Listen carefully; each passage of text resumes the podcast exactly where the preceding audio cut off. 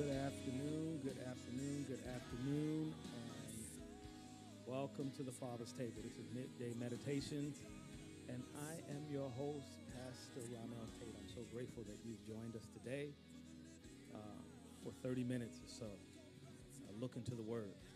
We're quickened and made well and strengthened, and that more than anything, we fall in love with His voice. So I welcome you again. Welcome, welcome, welcome. One second. So grateful on this this beautiful and one day, wonderful Friday. My wife just told me to turn the mic up. So I pray you can hear me well. I'm grateful to be here again for our second episode of season two. Uh, I pray that you are refreshed today, that His love would overwhelm you, that you would be filled to the overflow with His goodness, with His mercy, with His kindness today.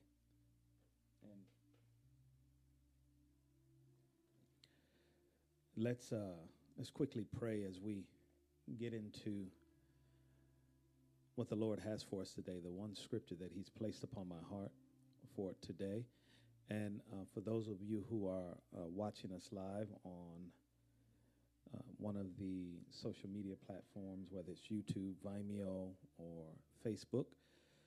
Um, if you are placing comments, I probably I I have a screen for one page in front of me, but not all of them. I will work to be able to sync all of those pages together so that I can see comments. Not that uh, I would be able to answer them all during the podcast, this broadcast right now, but I will see them afterwards. And again, like I said, I welcome you from wherever you are. If you're watching this on social media, if you could share this, that would be great. Let us know where you're watching from. We will be blessed. But let's uh, pray as we get into what the Lord has for us today. Father, we adore you. We honor you. We magnify you. We love you and we give you your rightful place this morning, which is the only place,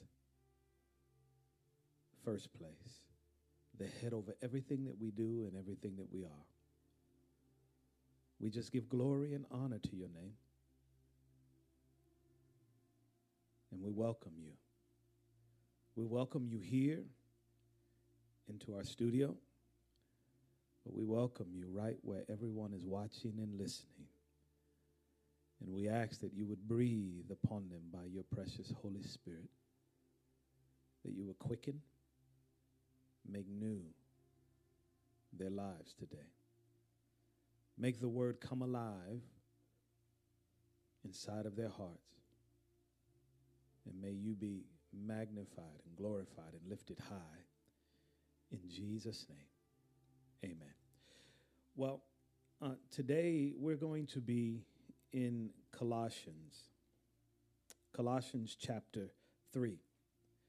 And I, I just want to touch upon this one passage that's a big one and has been a big passage for me over my life, and I will uh, tell you why in, in just a second. But we're, we're going to read, and um, I'll read from verse 1 and just go down. I'm just checking different feeds here. I'll, I'll read from verse 1. Um,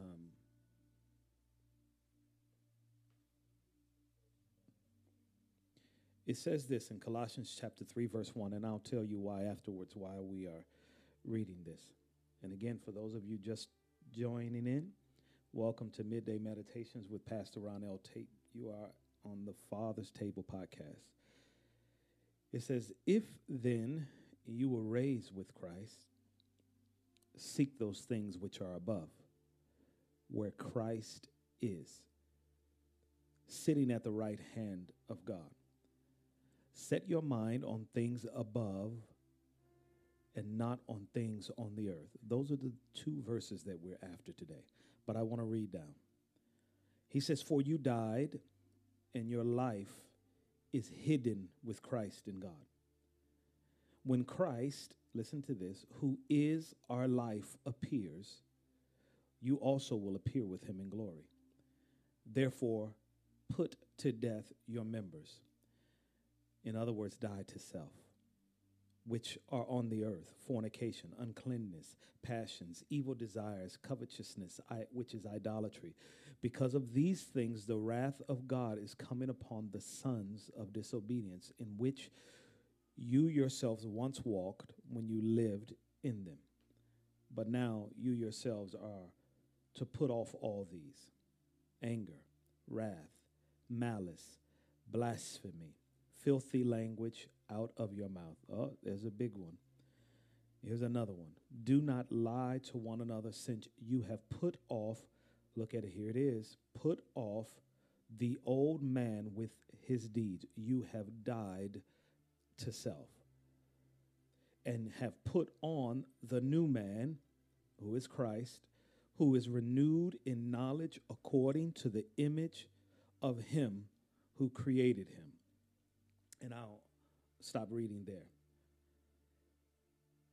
And, and I want to go back to the top.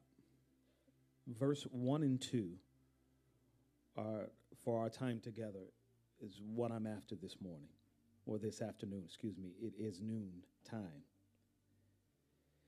Right before he says, If then you were raised with Christ, at the end of chapter 2, he says this, and this will give us more context and clarity in verse 20, he says, Therefore, if you died with Christ from the basic principles of the world, why, as though living in the world, do you subject yourselves to regulations? He says, if you died with Christ, and if you remember in Galatians 2:20, or if you know Galatians 2:20, Paul writes, and Paul is writing this letter as well to the Colossians, to the church at Colossae. Paul writes in Galatians he says, I have been crucified with Christ. Nevertheless, I live, yet not I, but Christ lives in me. There is a translation that uh, I remember I remember having years ago. I don't believe it ever picked up traction where it became uh, popular with people.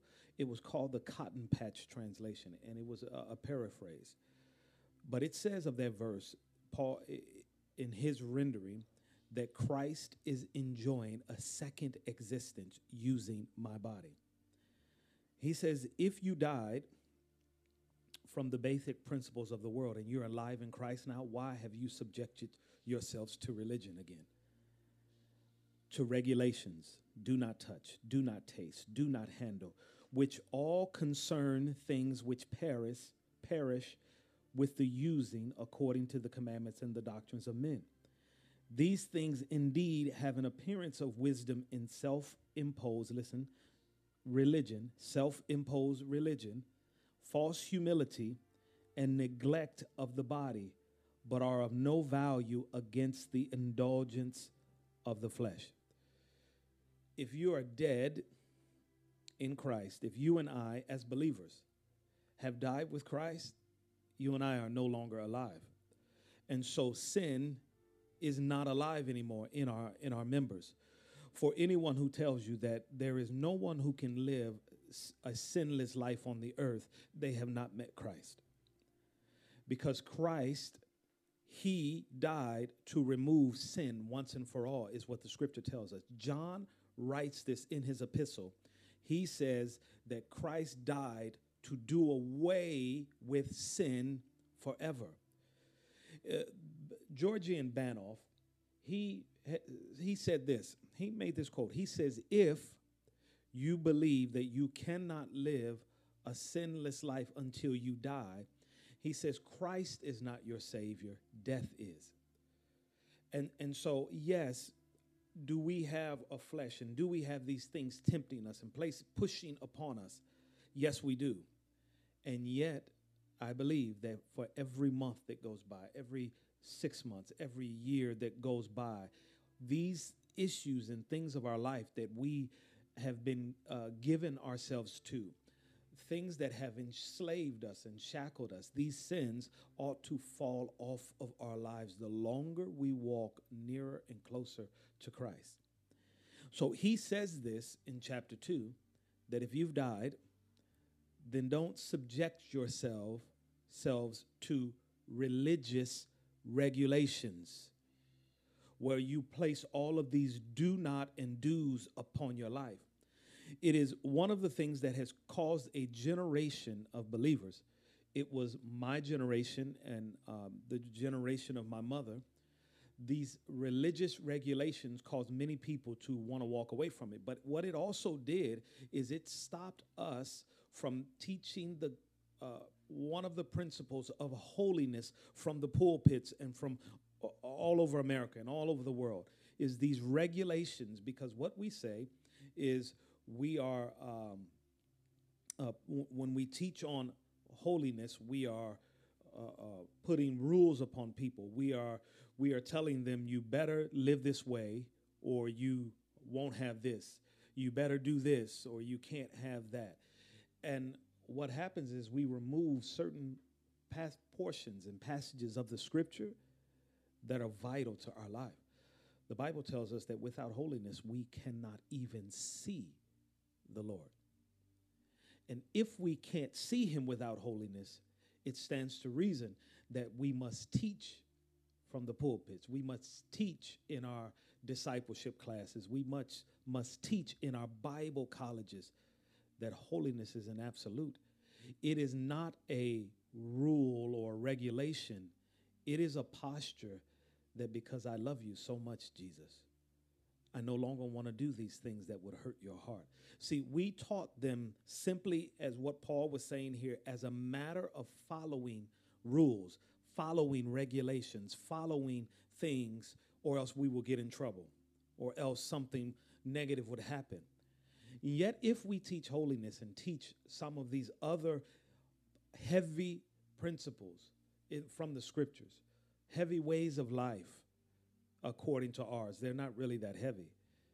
When we teach holiness from the standpoint, I am married to you and no other, I love you with my whole heart, and therefore I don't want to do this any longer. It's not a matter that I cannot do it it is that I get to be with you. And in order to be with you, I must let go of everything else. We understand that principle when it comes to uh, marriage, or we're supposed to. We stand at an altar when we are married, we come into covenant, and we say, say to our spouse or, or our significant other that we are taking vows to make our spouse that I am willing, I want to, not willing, that yes, I am willing, but I desire to forsake all others because I love you that much. You are the one from, for which my heart beats, and everyone else must take a back seat to you. This is what we do at the altar, male and female. And yet, when it comes to walking with Christ in this measure, walking with the Father, allowing the Holy Spirit to lead and govern our lives. We say that holiness is a rule and a regulation. No, it is love language. It is the language of the lover. It is the language that says, You are everything, and everything else pales in comparison to you. And I desire not to hurt your heart. So therefore, I forsake all that I might draw near to you. It is similar to the to obedience. We don't want to teach on obedience or we gloss over it quickly in this day and hour because we think it's simply a rule, it's a regulation. It's it is a it is a word and a teaching to simply get me in line so that I don't step out and get in trouble. No. Jesus said this in the Gospel of John.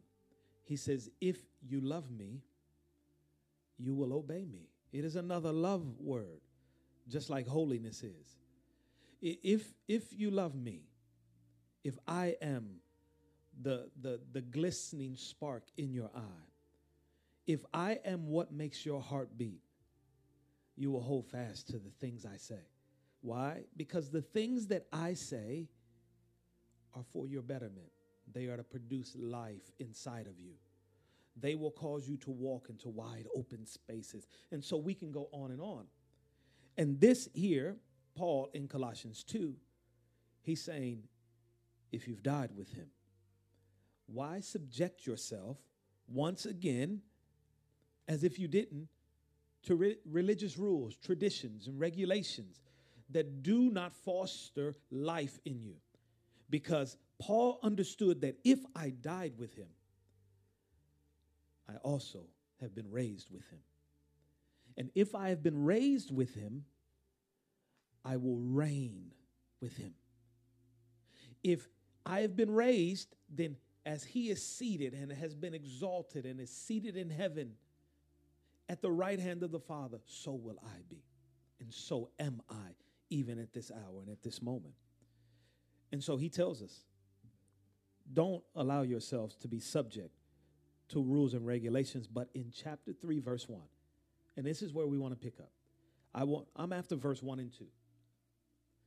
Next 10, 15 minutes.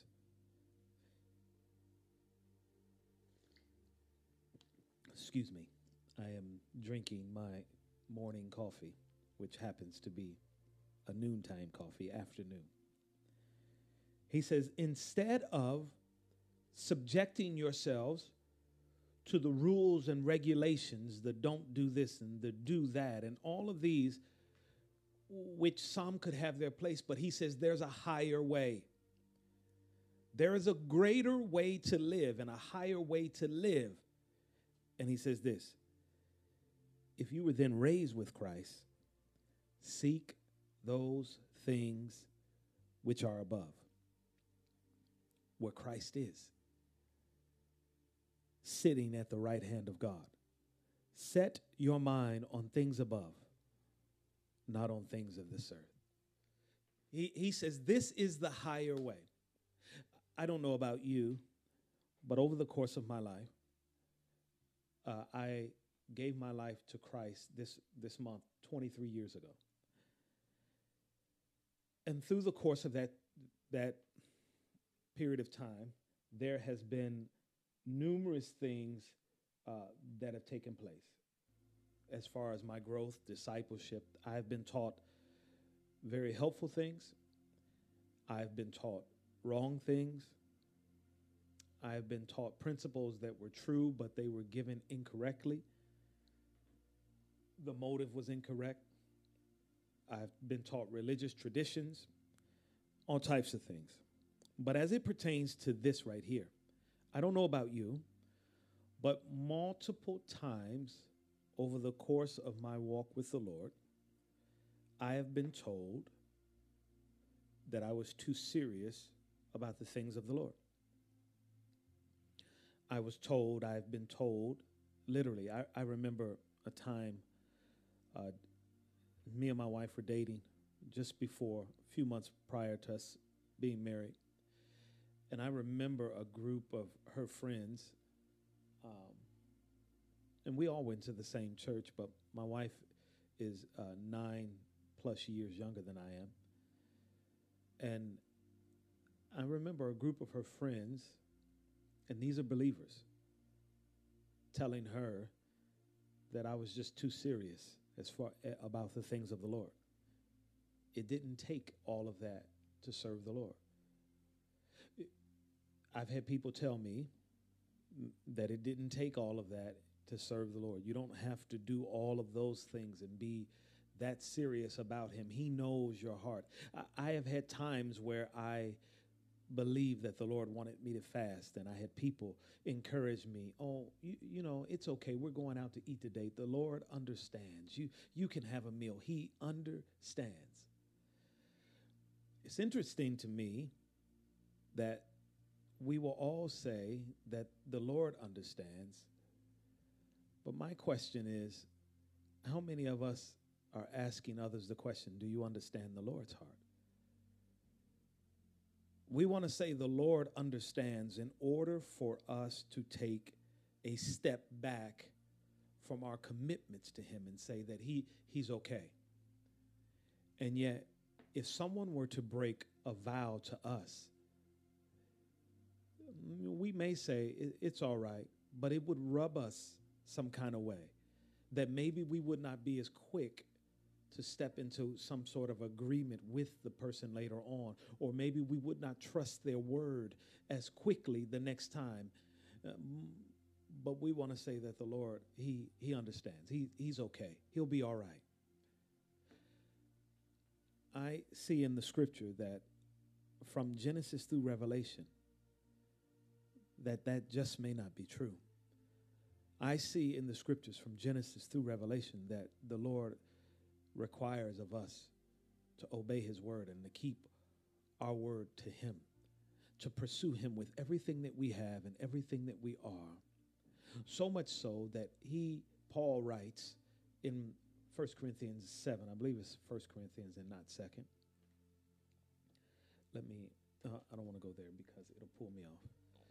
He says that even those who are married in this last day and hour ought to live in such a way as though they were single, though they are married, because it's just that meaningful. The Bible tells us that you and I, even as believers, will stand in judgment before the Lord, not on whether we uh, made him our Lord or Savior or not, but we will stand before him in judgment based on whether we did what he had planned for us to plan for us to do with our lives while on this earth. It is just that serious. His desire is that we live fully for him. That we live completely to him. It is that serious. I also had a couple of people. One I can remember. I, I remember his. I remember him dearly. I went on mission trips even after he made this statement to, to me. He has gone home to be with the Lord several years ago, but I can remember him saying to me, he wasn't the only one, but I remember him saying it. He said to me, Make sure that you're not so heavenly minded that you are no earthly good. And I don't know if you've ever heard that statement, but it's a very religious statement with its roots. Some people will think that it's spiritual, eh, godly spiritual. It's spiritual, but it's demonically spiritual. It is this standpoint that makes sure that you are not so fixated and focused on heaven that you can't operate on the earth. Uh, in other words, I don't want you to look like you're weird in society to other people. And yet, this verse I just read, and we're going to read it again, contradicts that completely. And I'm glad the Lord brought me here when He did years ago and showed this to me.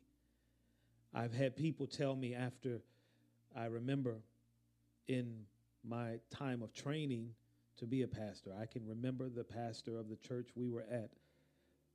He was out of town and he called upon me to speak this one Sunday.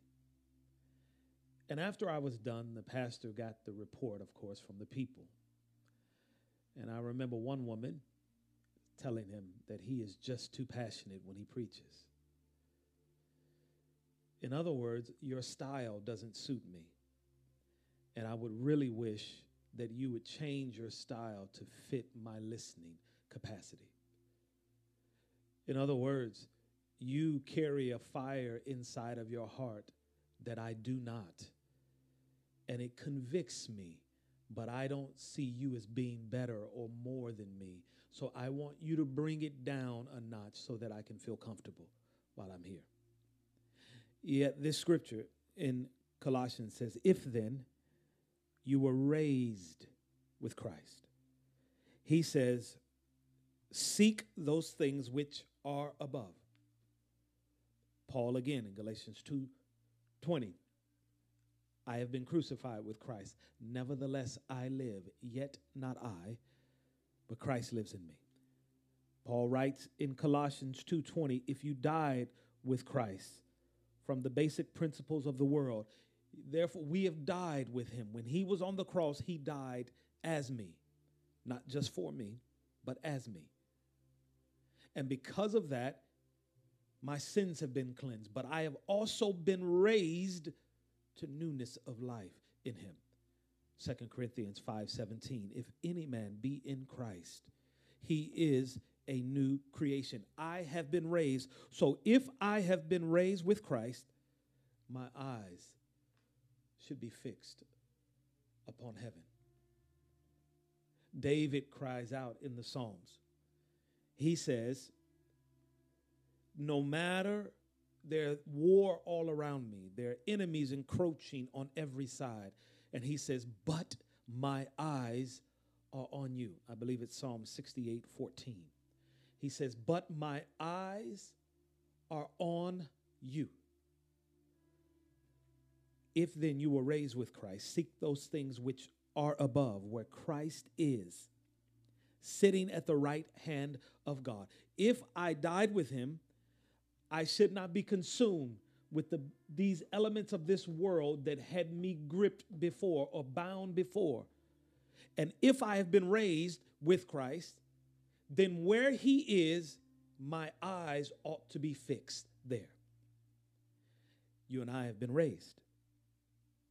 Then, verse 2 totally contradicts that statement I said.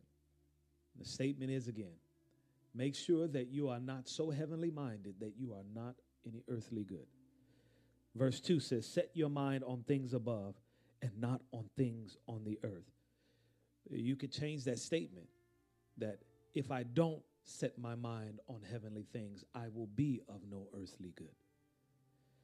He says that my mind must forever be upon the things of God and on heaven.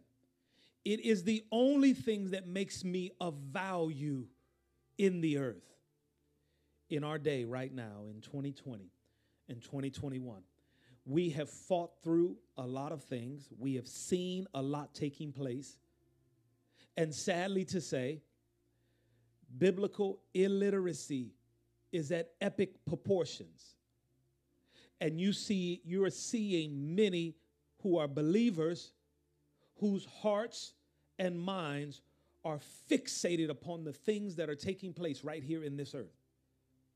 We are fixated. And that does not mean that we don't need to deal with the issues, political, uh, uh, communal, from racism, sexism, genderism, all of these isms. It doesn't mean that we don't have things that we ought to do to deal with them, but our eyes must be fixed upon heaven. It is the only way that we will be of any value in this earth. In Hebrews 11, I like to call it the hall of faith. It's where the heroes of faith are spoken of. But there's one passage at the end of the chapter that it, it, after saying that they were they were sawn in two, they gave their lives. They didn't see the d- dead raised. They were destitute. They were poor. They lived in caves. It says, and the world was not worthy of these. They didn't have all of the things that our society would deem as being successful and making it. But the one thing they did have was the Lord Himself. They had the Father Himself and His Spirit. And says, and the world was not worthy of them. See, when we make those religious statements, make sure that you are not so heavenly minded that you're no earthly good. We're saying, don't be weird. Just blend in, live a nice, comfortable life, and be like everyone else. And the Lord is saying, I want to take the foolish things of the world to confound the wise. He says, I want to make you a fool for me, that I might destroy the wisdom of the world and the wisdom of the enemy's kingdom and lift up mine. If you have been raised with Christ, which all of us who are believers in Christ have, seek those things which are above. Let our minds be fixated upon Him What does he desire for us? What is he longing for from us, for us? Let my mind be fixated upon his heart. What do you desire, O Lord? What is the desire and the cry of your heart?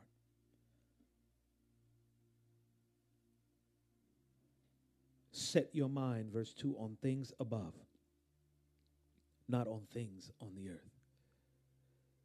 Let my mind, my heart, let my entire being be gripped with his voice, be gripped with what his plans are.